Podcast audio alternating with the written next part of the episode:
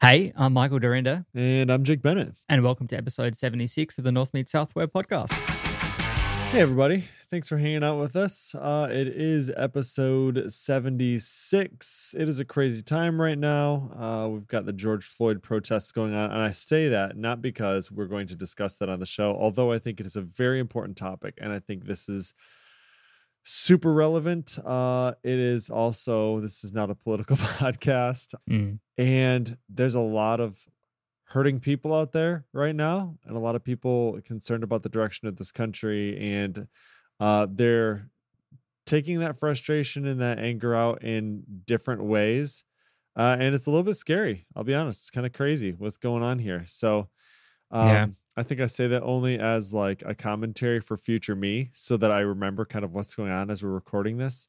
But I think that's my mood right now. It's just kind of like a little bit I don't know, unsettled for sure. I'm not I'm not worried. I'm just unsettled, I think. Yeah. So, yeah. It's a bit worrying just seeing everything unfolding from here with Yeah. obviously the, I guess, the straw that broke the camel's back. I, I, w- I won't say it's the thing that started it. I think it's the straw that broke the camel's back. Thousand Um, percent agree with that. Yeah. it's it's the you know the protests that are becoming riots the just all the footage of national guard coming in and you know we've got law enforcement that are arresting journalists on air we've got law enforcement that are shooting rubber bullets and paintballs and things like that at journalists on air all the footage that that's been across twitter it's it's hard to avoid you know all of the excessive force that's being used you know and and seeing the the responses from some people that you know the protester was up in the policeman's face which somehow justifies the policeman shoving someone to the ground or beating them with their you know their nightstick and things like that. Like you can get people out of your way. They're, they're trained to do it properly and and this is it's top down incitement that you know. Anyway it's it's it's tough to say if you're in areas that are sort of more affected. You know obviously you're a little bit removed but chicago new york uh, in in jersey yesterday anyone that's listening in any of those places you know georgia los angeles just now the i saw the mayor a couple of hours ago called in the the governor to um, have the national guard deployed. Just stay safe out there. It, it it's tough. It's tough to watch. And it's it's not good. And look i hope that that things get better. And i'm sure that they will but we don't know how how bad they'll get before that happens. So to everyone out there just just stay safe and and you know try and look out for each other. Yeah, for sure. So hey, with that with that we will move on. And we you and I were both uh kind of at the beginning of the show, like, what are we talking about today? What are we doing? What are we gonna do here? So? I actually um I pulled up a couple things that I thought were really interesting uh that I've been looking at this last week and thought I could I should share some of those uh items. So a few of those are links and uh, maybe just some interesting items to talk through. So I'm actually going to share those with you real fast uh, through Yeah. Telegram. The first one that I wanted to talk about was actually um, kind of related to this uh, thing called the Mikado method. Have you ever heard of this? i haven't tell me tell me what this is Yeah, so it's pretty interesting. So I had a problem the other day where um, I was actually going through some code that Wilbur Powery had written, which was awesome code, right? So we used Livewire to do a lot of it, which was amazing. Uh, but we had some new requirements come in, and as is so often the case, like you can't predict the future, so there's no way to know kind of what you need to write in advance, right? So right a lot of the things for the way that we had written it previously needed to change. So as I got in there, and you'll you'll recognize this problem that happens. You get in there and you start working on. You look at it and it seems very simple, and then you get about you know maybe thirty percent through the problem, solving the problem that you're trying to solve, and you run into a roadblock that is, oh well, if I do that this way, then I have this other thing that needs to change, and so you start working on that thing. And then you get about 30% into that, and you find another thing that's like, oh, well, if I'm going to do that, then I have to do this, right? So let me just give a concrete example. What we were doing is we were we basically started uh, by building this almost like this mini ticketing system.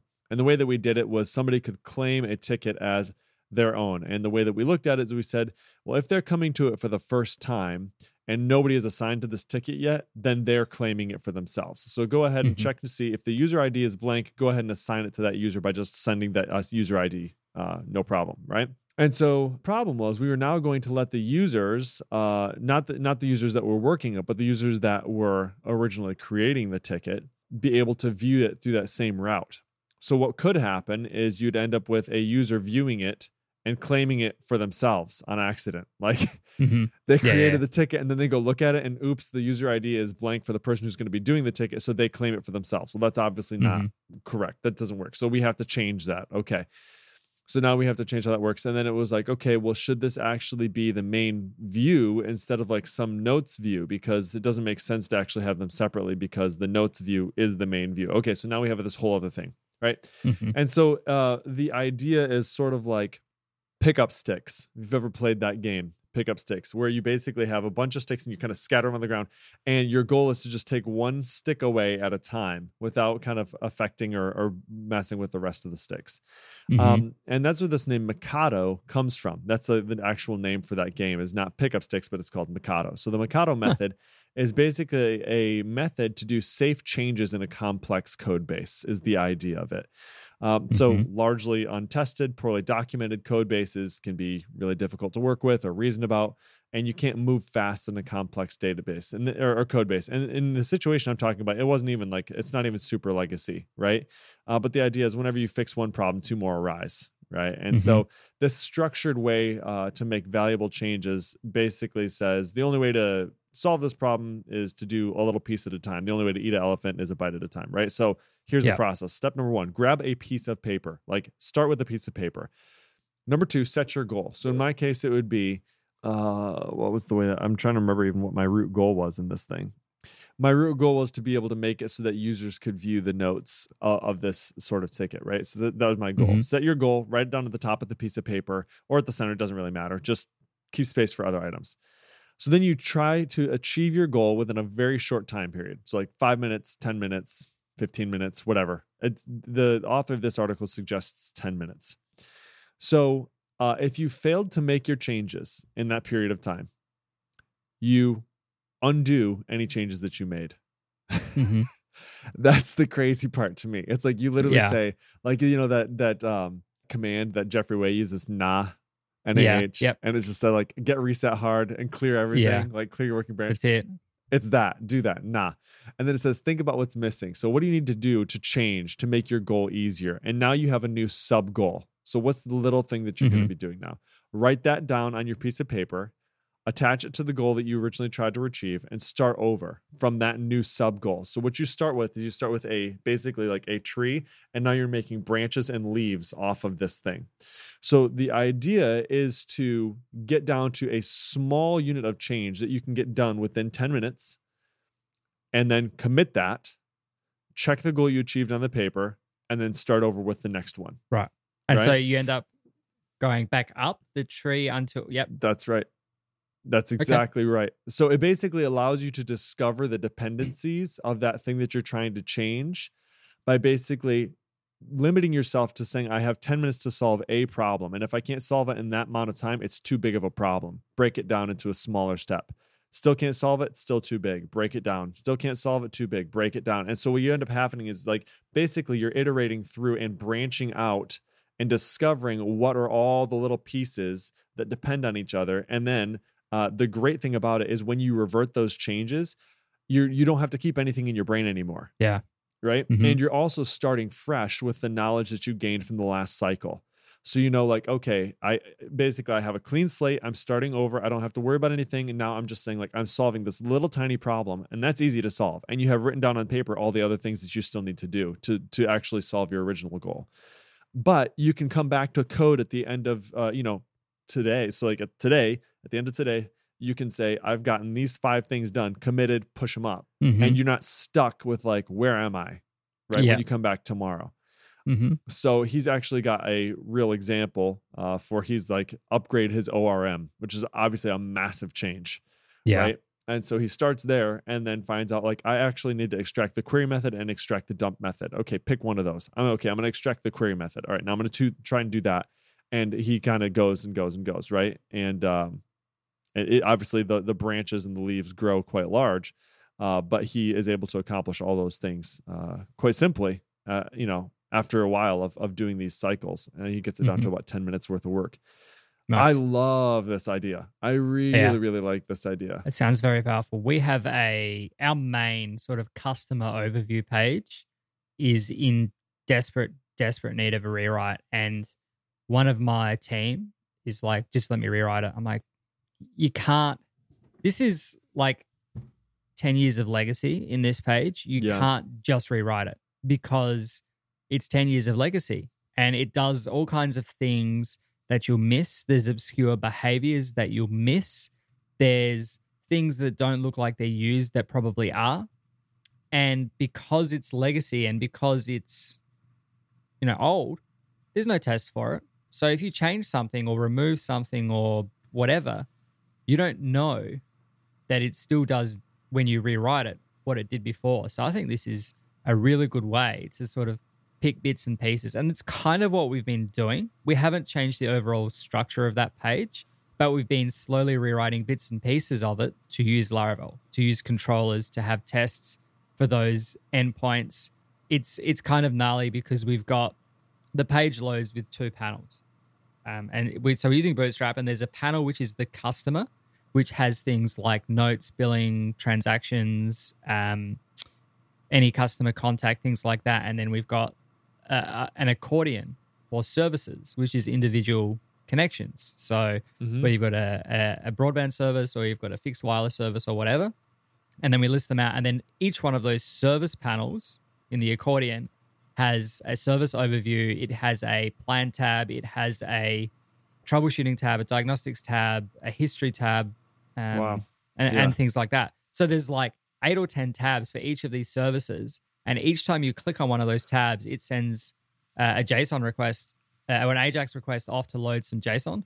And the JSON, some of it has been rewritten, some of it hasn't been. It's it's it's nasty. Um, and it's it's practically so and, basically it's not rewriting one page it's rewriting 80 pages because you got 10 services yeah. eight tabs a piece right it's mm-hmm. like 80 pages mm-hmm. pretty much yeah so you know and and picking off bits and pieces like so we've done bits and pieces already um, and rewritten into new things. But there's just like everything is on the. It, this was designed to be like this wacky God page where everything gets done, where everything about a customer can be accessed, and it's and there's like some things are are done via Bootstrap modals. Some things take you to another page. There's no consistency in that. Um, there's no consistency in styling because we've started using Tailwind for some pieces and we've you know Bootstrap for others. So really the whole thing needs a, a fresh coat of paint, but it needs time from my team, you know, amongst other priorities. Obviously, priorities are new features, new functionality, things like that, not let's rewrite this page. And then it needs buy in from the rest of the business, which is the most important thing. For the business to say, this is the important stuff and this is what needs to work. It's not just a matter of a developer sitting down for a day or a week or whatever and rewriting the page. Right. Because like the you developer need to refigure out the business requirements. Yeah. Correct. Because the, the developer is not the person that uses it day to day, that knows what's used most and, and what's used least and what kind of has to be there but isn't used very often. And and you've got to kind of figure out what needs to be front of, you know, front and center, what needs to be tucked away, but not more than sort of two clicks away kind of thing. So yeah. It seems like a simple process to rewrite this one page, but when you start to pick it apart, as you say, the elephant needs to go one bite at a time. Correct. There's yeah. a lot there, and it's not something that you would entrust to one person just tucked away in a corner doing it because it won't end well. Doesn't matter whether it's me or one of my other developers, like something will go amiss. Yeah. So, kind of, uh, that's really kind of where I arrived at with this web page. So, this Mikado method is um, part of a larger website uh, which is called understandlegacycode.com. So this is created by a guy named Nicolas Carlo, who I believe is a Ruby developer out of mm-hmm. Montreal, Canada. And he founded the Software Crafters Montreal community. Uh, which cares about building maintainable software. And so on his site, Understand Legacy Code, he's got changing messy software without breaking it. And he's got all these articles. There's probably about 20 of them. I have read maybe five, and they're all Mhm. like a gold mine. They literally feel like they're really they're super well written. The page is styled super well, which I mean, say what you will, but to me that speaks to somebody who really cares about their craft and is like really invested in making sure the stuff is good. And in the blog posts themselves read really well.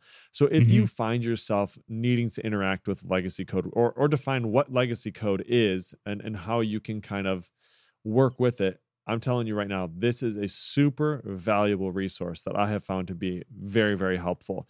So he talks about the Mikado method. He also talks about the strangler pattern, which is something Mhm. kind of what you were just talking about, wait, right? Where Yeah. it's like you're taking little bits and pieces and you're kind of converting them over to Laravel. So Mhm. um, I think the strangler pattern, as I've talked to like about this with Matt Stauffer, the way that I've heard him talk about how they kind of do that at Tighten is they will essentially make a cutover to say, all right, all this stuff uses Laravel now. So we're going to put a Laravel like routing mechanism in the very front of it. But for the start of it, it may be that 99% of it, all that all that Laravel is doing is just acting as a route map. And all it Yep. does is the the route comes into Laravel and Laravel says, "Oh, I'll forward that on to the correct location." And that's it. Mhm. That's all it does. But what it gives you is it gives you this in between sort of proxy layer that allows you to over time replace those different pieces with Laravel components, right? And being able to use Laravel to do your testing and those sorts of things. So that strangler pattern, and, and I think he talks about that here. Let me see. Yeah, avoid rewriting a legacy system from scratch by strangling it. So he gives a, a good example of what that looks like in practice. He talks about where that comes from, where the naming of it actually comes from, and then how to also uh, do that do that pattern really effectively. So str- strangle this old code instead of Mhm. rewriting the whole the whole code base. Because what ends up happening, we've all seen that happen.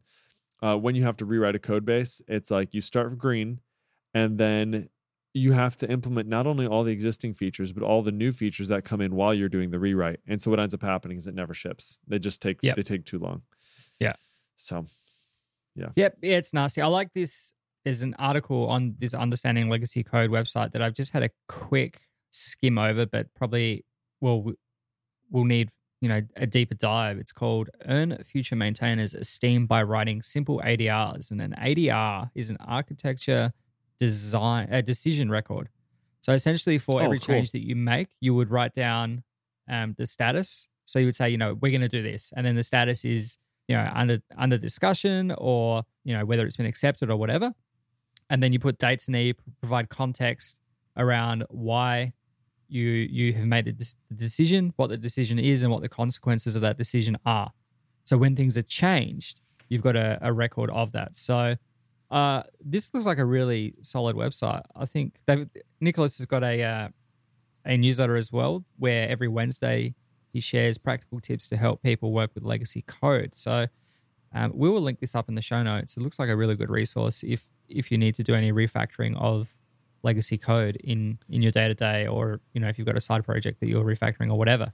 Some good things to keep in mind. Some of these things are the kinds of things that you you learn from the trenches, and and you learn by by making that that terrible mistake of let's just rewrite this page. It nine times out of ten is going to bite you on the keister. Yeah, yeah, and uh, so I, I had been actually looking at his uh, Twitter feed not too long ago, and when you were just talking about, uh, you said you said it's nothing that that rewrite is nothing you would entrust to a single person, right? Because there's Mhm. guaranteed going to be something that somebody knows about that you forgot about, right? Yep. And uh, Nick Nicolas talks about this idea of not pair programming but mob programming, Yep. right? I don't know if you've ever heard of down. This is the first Yeah. this is the first time I've, I've ever heard of this. But he basically says all the navigators share the cognitive load. So he's got like five or six people, right? And he says, like, you know, all the front end people will catch the front end issues. All the SQL experts will remember the database exports. All the whatever, right? All the business level people remember that. So, like, you basically are going through it together. Like, you just say, hey, we're going to dedicate the time. We're going to take six of us and we're all going to do this together, right? Yeah. We I did this know- on on Friday actually. Did you? Okay. It was yeah, it was like three thirty on on Friday afternoon. We were we were struggling with this bug that I wasn't sure of it, and I just open up Slack in our developer chat. I hit call, and we're all we're all there on the phone. And I said, right, let's work through this as a team because this needs to be fixed before we go home today. And um, you know, it boiled down to it. We we suspect it was a race condition, or it, not a race condition. It was a con- concurrency issue where we would say, "Do we need to do this thing?" Then we would log that we did the thing, and there was a reason that we did it this way. So I'll, I'll loop back to that. So we logged that we did the thing, and then we did the thing, right? So Yeah. do I need to do this? I've done it. I'm doing it. Now, for whatever reason, the I'm doing it step would time out. Mm, So the job would fail because of that timeout. It would go back onto the queue. Laravel would pick it up and it would go, Should I do this thing? Oh, I've already done the thing. So I won't do that thing Yeah, again. yeah, right. Except it hadn't done the thing. Correct. Right. So I said, okay, well, this seems like an easy fix. Move the I've done the thing to after I'm doing the thing. And that way, at least if it fails, we won't say we've done, oh no, but we had to say that we've done the thing because in certain situations, we need to say that we had done the thing, even if we didn't do the thing. I said, it's 3.30 on a Friday and we need to fix this so we're not fighting with it over the weekend. Let's just wrap the condition in an if statement and put it on either side of the I'm, I'm doing the thing, right? So we've got a if the service is active, real life here. hashtag real Yeah. life development, right? oh, it was it was a mess. So it's like if the service is active, say you've done the thing, then do the thing. And then after that, say if the service is not active, say you did the thing. So we we had that and it was just yeah. and look, tomorrow we're gonna find out why that's a problem and we'll fix I it bet- properly. I bet you I can tell you why. I bet you I can tell you why because we have a similar problem. So we have this email inbox that we monitor, and we it's an Outlook 365 inbox. And so what we do is the very first step in that process is to move it out of the inbox. And we Mhm. have to do that because otherwise it's going to get picked up by that same process a minute later, right? So it's like Yeah. You know, it sounds similar to your situation where it's like, we did the thing. So it's like, so it doesn't pick it up again next time, right? It's like, Mhm. oh, okay, okay. No, you already did that, right? So, Which is fine, Um, except in the case of the thing failing. right, correct. Yeah. So, like, if you, if you're saying, hey, don't pick me up again, I've already been claimed, but then it fails, then yeah, that doesn't work. So it's like you have Yeah. to have a separate condition almost that says, no, no, no, the thing's not done. But it's been picked up to be done already, and then yeah, Yeah. it's it's a complicated problem. It's a complicated problem. I I can understand that. So Yes. And we're, we're not Yeah. sure why that it will time out. And the problem that we have is that Horizon will swallow exceptions and it'll just Ah. say, because you won't get the exception that triggered the job to fail, to get retried, right, that failed to re. You just get the exception at the end that says um, that it timed out or was retried too many times. yeah. Like, but, but what caused you to retry in the first place? Tell me. Tell me your secrets, Horizon. Yeah, so, So- sometimes sometimes what we'll do in that like I think are do you guys do Sentry? Yeah, so we've wrapped it all in a try catch and we're throwing a report in that catch. Okay, yeah, that's what I was Um, gonna say. So yeah, w- what that's do. why we did that. That's why we did now, so we can find out. And we put some more logging in there just to figure out because the the stack trace essentially showed that we would send a request. So we're using ZTTP because it's an older piece of code, so we haven't used the the HTTP stuff that's built into Laravel now. Sure. So we're using ZTTP, and it looks like the response, like we get we we get the request in the stack trace, but we don't actually get a response. But we can't see the timeout on the other side. So we control both the client and the server in this situation.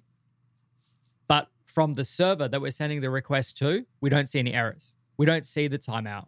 We see it, things Nothing. happening as they should. Yeah, Yeah. exactly. So we don't like unless it's timing out when it hits the the HA proxy. That's the only thing that we Ah, can think of. sure. That, like the the proxy's too busy to to take the request and then pass it on to the workers.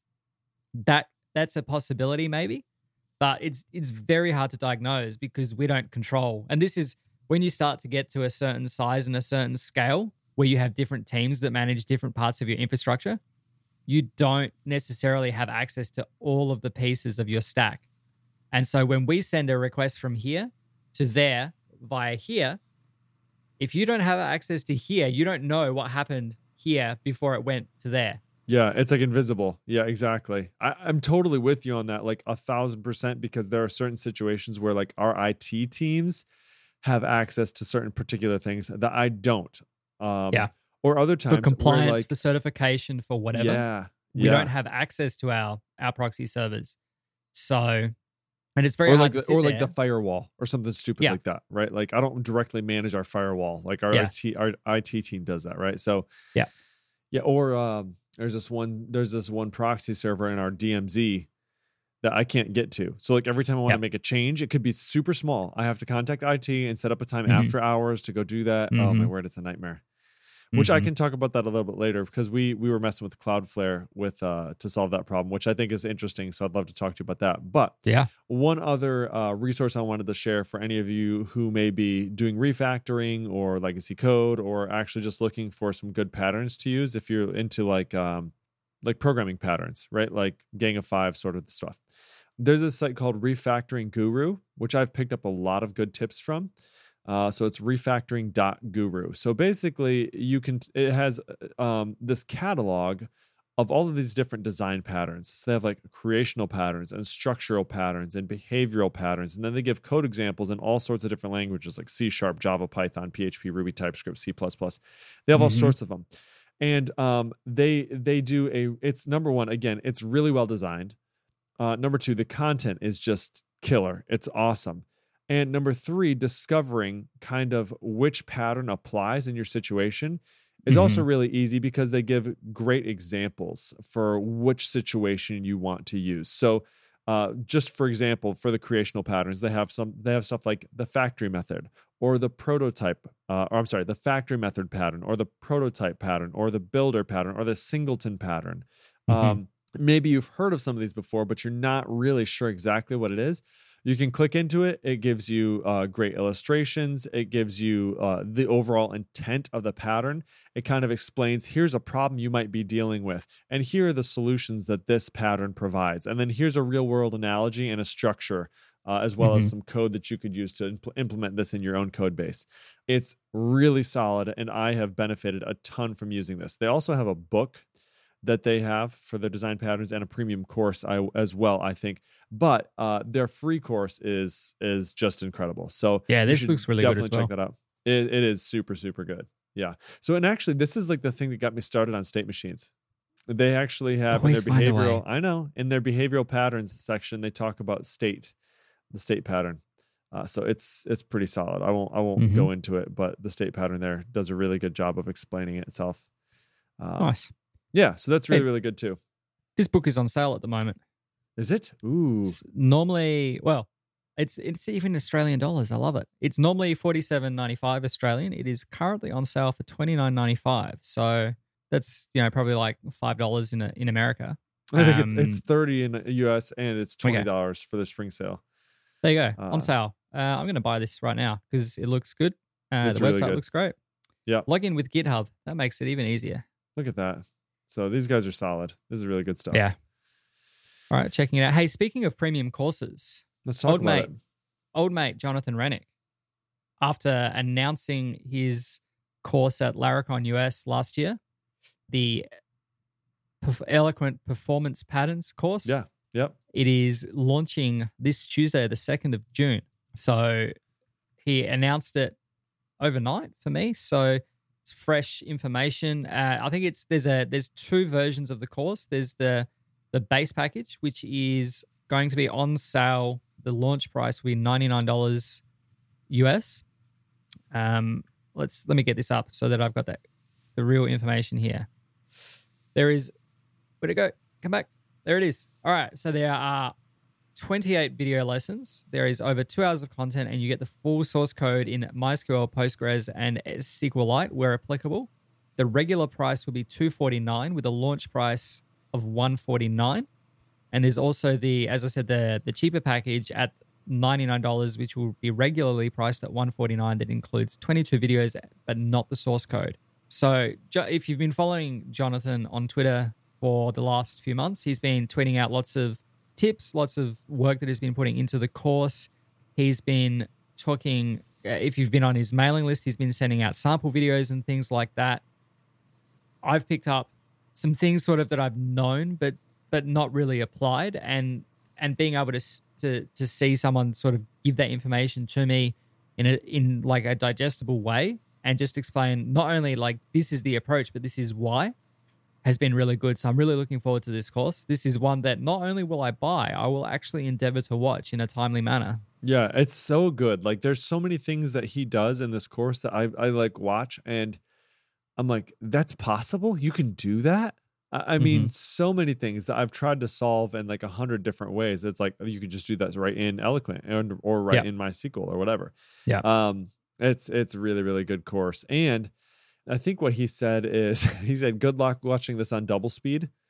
yeah, Um, because he's jammed a lot of stuff said- in there. Yeah, he said like I really value your time and I know that like you know basically people's time is limited. Uh, So you Mm-hmm. don't have forever to like listen to fluff and like me do a whole bunch of whatever. So he it does. He he crams it in there. And so it's Yeah. it is jam packed uh full of uh good content. And I've I've watched a couple of his his videos that he's kind of put out as teasers and they're super solid. Super super solid. Yeah.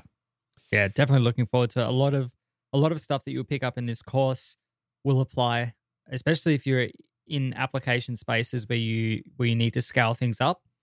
Uh, It's always nice to have the luxury of designing databases from the ground up, as many of us do with Laravel.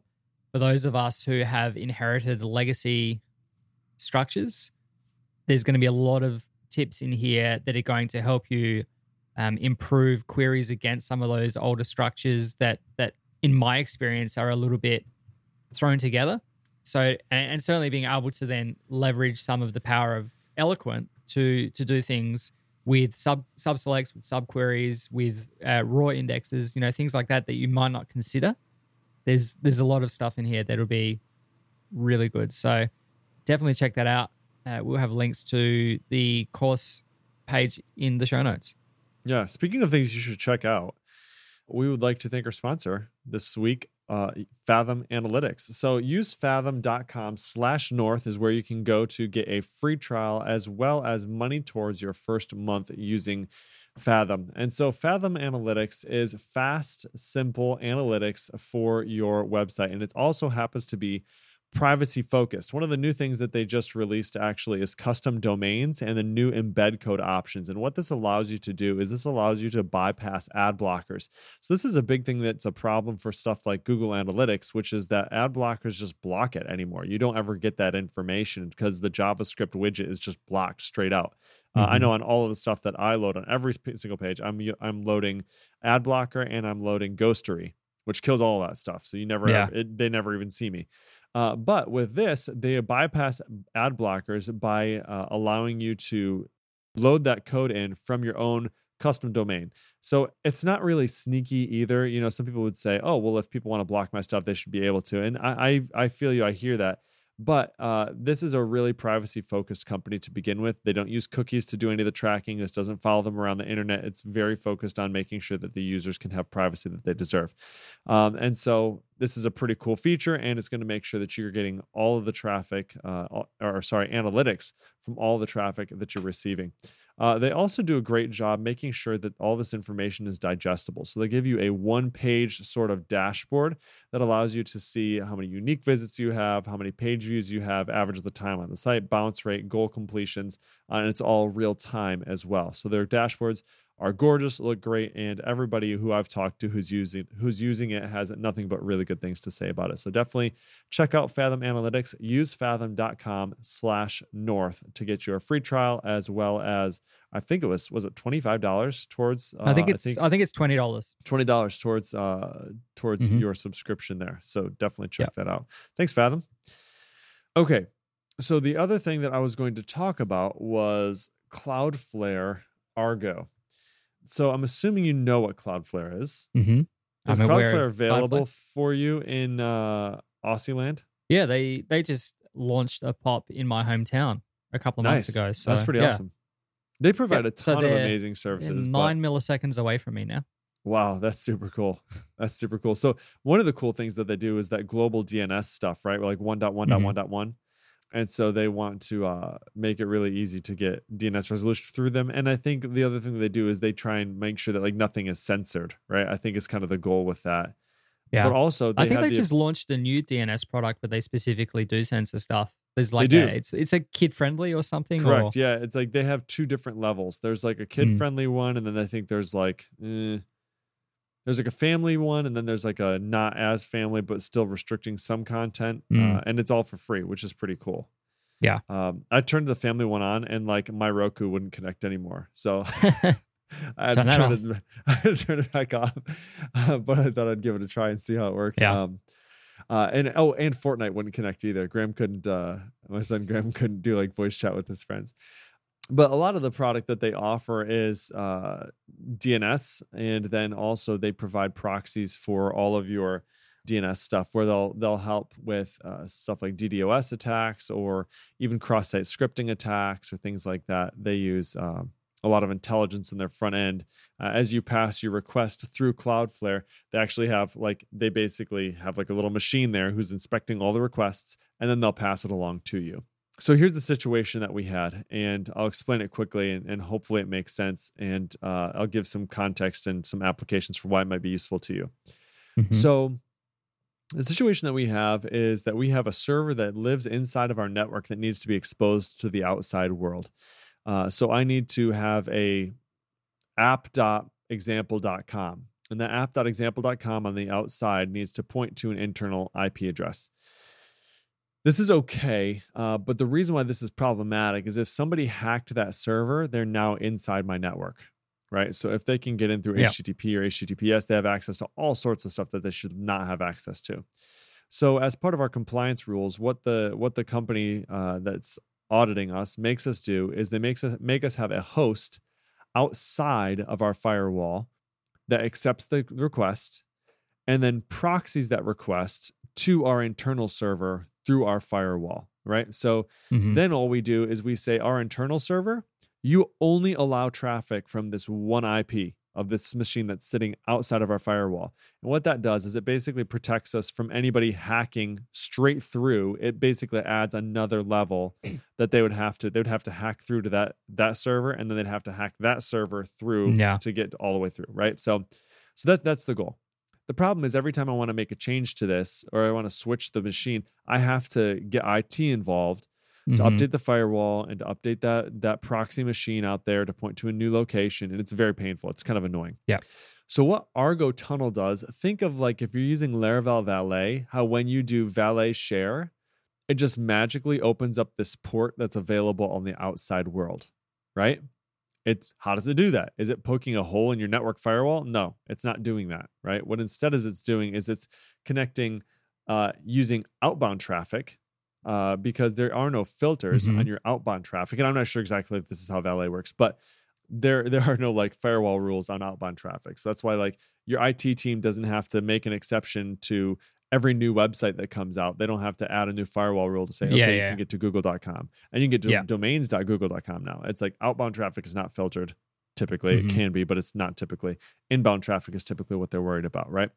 So what what uh, Cloudflare Argo does is it basically puts a little agent. You can put a little agent on whatever server that you're going to be using, and then it connects to Cloudflare using an SSL. It, it installs a SSL cert, and then what it allows you to do is you can literally block all port 80 and port 443 traffic to that machine. You can basically put it in a little bubble. Nobody can talk Mhm. to it except for this Cloudflare service agent, and it just talks directly to Cloudflare through your network. That does it doesn't matter. None of that stuff matters. And so now what all that happens is Cloudflare gets the request to app.example.com and it says, "Oh, I'm handling that through my special tunnel.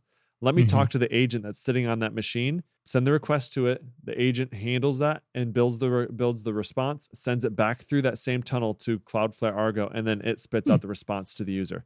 It is freaking incredible. It's pretty cool. Um, yeah, it's really, really cool. So the reason why that's relevant, not only for the situation I just talked about, but for also other situations, is like things like PCI compliance. Mhm. Um, this makes it really nice because it's got intrusion detection. It logs every single access that happens. Yeah. Uh, it locks down that machine airtight. Nothing can talk to it except for this you know this agent and then if you want to ssh in that's it that's Mhm. all you can do there is no web traffic happening you can't get you can't do it so if anybody tries to hit that ip address with 80 or 443 nothing there it's pretty pretty neat So if that sounds like something that's interesting to you, you should check it out. It's very affordable as well. And you could also do it as like you could actually use it as something like Valet Share if you cared to. Like you could you can run a Cloudflare Argo straight from your machine, uh, like your Mac. And what it can also yeah. do then is you can use your own domain. So like if you have like michaeldyrynda.net or something, you mm-hmm. could you could spin up quickly a myapp.michaeldyrynda.net mm-hmm. and use Argo to to serve that, and it would go straight through to your machine. Huh. Interesting. Yeah, pretty neat. So check that out. Yeah. Very nice. Very Hey guys, nice. that's that's all I've got today. But uh those are kind of the things I've been thinking about. So that's pretty cool. You know, like yeah, was... I feel like blog posts and videos and stuff like I don't I, I don't feel like I necessarily actually have the time to do most of those. So hopefully this can act as a little outlet for all the things that are bouncing around in my brain for anybody who actually mm. listens to this. Yeah. no, it's cool. I am it's always good to talk about refactoring and and that kind of stuff because I know that there's a lot of people out there that are doing it and Chris Fidao keeps on yanking my chain about it. He's like, when are you going to talk about doing this stuff at scale and like actual big applications and things like that? And I said, look, my applications are not like the problems I'm solving are not interesting problems. The problems I'm solving are legacy craft problems and like yeah. working around them. They're not they're not like running Laravel at scale. Like if you want to talk about Laravel at scale, I think um, Jack Ellis just said yeah. today or yesterday that he's going to look at doing deploying infrastructure at scale and things like that for as part of his serverless Laravel course. So that might be something interesting. But in terms of the stuff that I do, it's a lot of it is just duct tape and and Blu Tack and like hoping for the best in a lot of a lot of scenarios. I'm actually very excited. I've got a, a project that I will be starting tomorrow to redo our online sign up. Um, and that'll be vanilla, like starting from scratch, brand new, live Laravel new, Livewire, dude. Gonna, I, am gonna, yeah, I'm gonna sure. do. I'm gonna go Livewire Alpine. It's gonna be a use that tall stack form. Yeah, I did. I spun that tall stack up. I did actually spin that up on then ping me, and I have got it to the point where I now have a blank page for our project list. So it's it's that working. tall stack is freaking awesome. Yeah, but it's cool. Yeah, so I'm I'm going to be using that for for this project. So tall being Tailwind, Alpine, JS, Livewire framework, and Laravel. and Laravel. So I'll be I'll be doing that. I'm looking forward to it. It'll simplify a lot of stuff for me in terms of you know not having to have these giant Vue components and managing state between things. I'll just be able to send requests to the server and get responses and and keep it all in sync that way. It'll be a, a multi-step form, which I know that you've had some fun with in the past. Yep. But unlike yep. you, I just send a request to the server and then save the step and then go to the next step. So actually, yeah, I think if I had no, to do it again, I would do the same thing. Yeah, because you were storing it in like JavaScript or something, weren't you? Vue.js. Yeah, yeah I was storing in uh, Vuex. Yeah. Yeah, which so was okay. Was it was really snappy. You know what I mean? But yeah, like, I feel like at this point, like with with uh, Livewire, it's it's mm-hmm. feels pretty snappy too. So yeah, yes. So I mean, I was the, the current iteration of this form is storing things in session, which is okay, but it doesn't really make it easy for you to resume, you know, come back to it later and things like that. Because if yeah, the, the sure. session times out, then it's gone. You're screwed. Yeah. Um, there's no, and because it's a sales process, there's no way for our sales team to like, if they wanted to go and find, you know, like what do you call them? Orphaned orders, abandoned yeah. orders, things like that, and like figure out why customers didn't and see if they can hand handhold them through and things like that. So it'll be cool to to do that. And then we're going to use Nova for the administration side of things because I don't want to write that myself, and Nova's going to make it really easy. So yeah, I should be able to knock this out pretty quickly. Uh, going to use you know Tailwind for all the Tailwind UI for a lot of the uh, the structural elements of it. We've got in-house marketing and design team that that'll you know give direction on what it needs to look like. But in terms of building it, you know, it's like a six six page thing. So it's it's not going to be a huge amount of work. Okay, so there's and no it, forks in it. Like you don't have like conditional path. No, not really. There's like a couple of small deviations, like little side quests, depending on whether you have a, a fixed line technology or a or a wireless technology, but not enough to warrant like you could go this way or you, like you'd go that way and then you'd come straight back. Um, okay. So it's there's not much deviation. It's it's really a bouncing ball. Like what is your name? What is your address that we're providing a service to you at? you know, contact details, email, phone number. Next step, choose a plan. Next step, do you need to buy a router? Next step, what contract do you want? Next step, do you need an appointment? Next step, done. Like here's your summary. Yes, Yeah. I agree to all the terms and conditions. Like that's it. It's it's a simple process. It's just a matter of like handling all of the the cases of like if you choose this, then that kind of thing. But the, there's no huge forks. It's it's pretty much we ask you the same questions irrespective. Okay, let me know when you're ready for that state machine talk, bro. Because I'm promising you, I promise you, I know, I know. it, Like from the top view, it's like, oh no, there's no forks. You'll find them. They'll you can there. go forward. You can you can be on the step you're on. You can go back a step. You can go back to any of the steps that you've completed, and you can go forward to the next one. That's it. And I Oh boy, even that. I've but I built this already. oh, you I already built, built this it, okay. Yeah, it's literally one class. That's like here are all the steps. You can go forwards or you can go backwards, and that's it. Sweet, that's awesome. I managed to to keep it simple. Keep it We simple, had- simple. We have a wizard that is quite complex. Wilbur Powery did Yeah. an excellent job of building it. Yeah, there's a lot of there's like it's probably five different ends, end like game. Like you could say, you know, you go to here to here, and then dep- depending on that, it goes. I mean, it goes. It's a lot of different. I don't even know how many different variations there could possibly be. I should probably run that. yeah, but uh yeah there's a lot and it works every Yeah. time perfectly and we also get like history of where they where they jumped which places and then like you said sort of we get like a payload that dumps out and says here's the things they did here's the information they put in and then we know if they started or if they finished or if they you know abandoned or whatever this is pretty cool yeah. Luckily, we basically just go like if they're on this step, we know that they've completed the previous one because they can't be on this Yeah. one unless they've done the previous one. right And unless they've already done it It's yeah. a it's fairly linear progression. So we just say like from step one, we would post to the server, we would validate. If everything passes, we'd say, okay, they've completed Store step it. one. They're Yep. now on step two, and and then they can go there.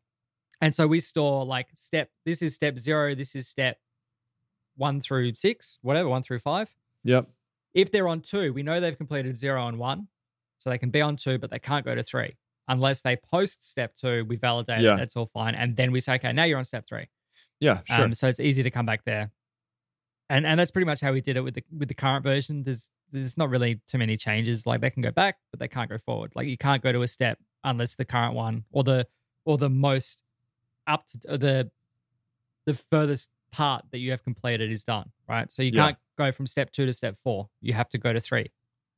Um, and we just basically catch them and say, "Oh, you can't go there," and and say this step now. So yeah, I'm I'm look, I'm just looking forward to getting rid of all of that Vue because we've had it for about three years now, and it's just really complicated, and we've like jammed so much stuff in there that it's it's starting to get a bit dicey. You know, every time we add a new piece of logic, it's like, oh, let's just throw another v-if it there, and and a computed property and and and whatever else. So yeah, it'd be nice to just reset and and have a good think about it and figure out what needs to go where and and do do it again. So use that use that mikado method yeah, no, just gonna scrap it and start again. Hey, whatever works This one, this one have the, we have the luxury. Yeah, there you go. That's nice. That's nice. Thanks everybody for listening. This is episode 76. And if you like the show, please rate it up in your podcatcher of choice. Five stars would be amazing. Come talk to us on Twitter at Michael Ben- uh, at Michael Bennett. At Michael Bennett. We're we're brothers now. Not the first time At you've uh, done Michael that. Dorinda. At I know it's not. It's the second. At Michael Dyrynda at Jake Bennett or at North South Audio. Uh, if you would like show notes for this episode, you can find them at north meets south dot audio slash 76. I think that's all of it. Thanks, everybody. Stay safe, stay well, stay home. Maybe. Check out know. I don't know if Fathom that's thing. Analytics. Well, Yep, I'm use staying home. fathom.com slash north. Couldn't be any easier. No, it couldn't. All right, everybody. Sounds All good. right, see you you in two weeks. next time. Bye. Bye.